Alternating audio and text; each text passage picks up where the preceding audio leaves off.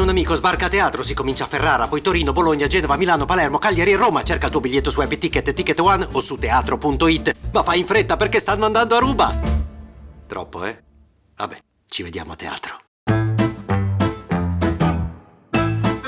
Sono Luca Bizzarri, questo è un podcast di Cora Media e si chiama Non hanno un amico.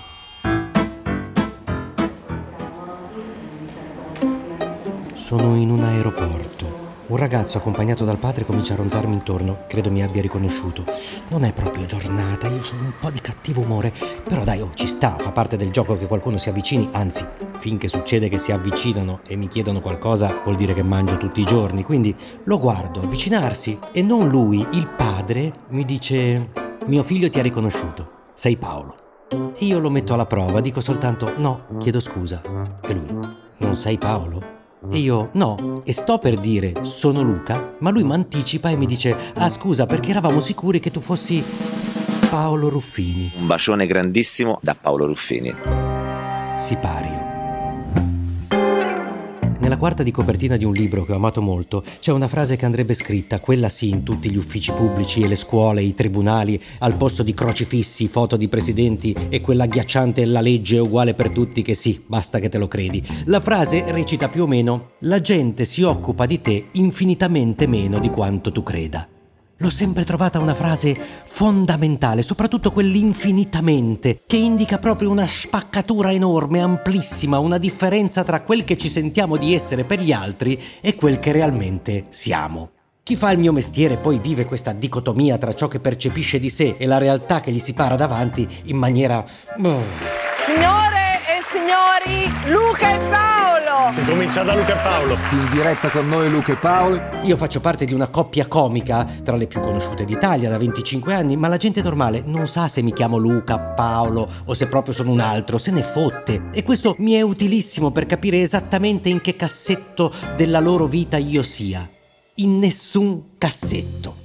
Per questo forse una delle cose che mi fa più ridere di questi tempi è la mitomania imperante, il fatto che le nostre giornate siano caratterizzate da decine di migliaia di mitomani in tutto il mondo, convinti invece di avere un peso, eh, un'influenza, un valore aggiunto. Vedo dei ventenni che si incollano alle strade per combattere contro la benzina, venire intervistati e parlare di loro stessi come di Rosa Parks, di Nelson Mandela. A quel punto della loro protesta mi rimane solo quello, il fatto che si percepisca percepiscano come gente che ha passato decenni in galera, che ha vissuto violenze e discriminazioni. Sono pronta e disposta ad andare in carcere, se no non avrei cominciato a, a fare disobbedienza civile non violenta. E questi sono dei ventenni che sono mitomani quasi di diritto. Quella è l'età in cui sei sicuro che cambierai il mondo. È proprio una mitomania naturale, legata a delle normali disfunzioni ormonali.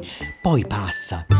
No, non passa, perché ci sono degli adulti, e quelli sono meno comprensibili, e c'è un'abitudine trasversale a percepirsi delle pedine fondamentali, ci sono politici che passano le loro giornate a rendicontare minuto per minuto ogni loro intervento. La legittima difesa, la flat tax per gli artigiani e le partite IVA, i decreti sicurezza, il blocco degli sbarchi, quota 100. A ripostare interviste come farebbe l'ufficio stampa di un attore famoso. Cercheremo di non fare troppi danni. Sono venuta apposta per farli però.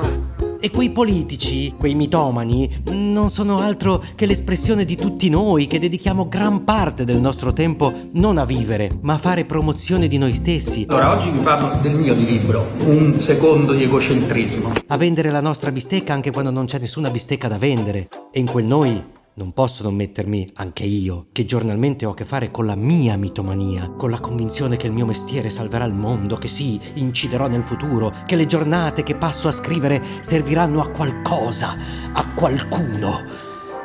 Per poi trovarmi in un aeroporto e non essere più né Luca di Luca e Paolo, né Paolo di Luca e Paolo, ma proprio un altro Paolo ancora. Perché mi cagano, ci cagano infinitamente meno di quanto crediamo. Ma ora basta con questa stupida realtà. Torniamo a vendere la bistecca che siamo diventati. A domani. Se volete commentare, se avete idee o suggerimenti per nuove chat di WhatsApp o testimonianze di nuove chat di WhatsApp, potete scriverci a nonanunamico@gmail.com o nonanunamico@coramedia.com. Anche per gli insulti, prendiamo anche quelli. Non hanno un amico è un podcast di Cora News prodotto da Cora Media. È scritto da Luca Bizzarri con Ugo Ripamonti. La cura editoriale è di Francesca Milano. La supervisione del suono e della musica è di Luca Micheli. La post-produzione e il montaggio sono di Daniele Marinello. Il producer è Alex Peverengo. Le fonti dei contributi audio sono indicate nella sinossi.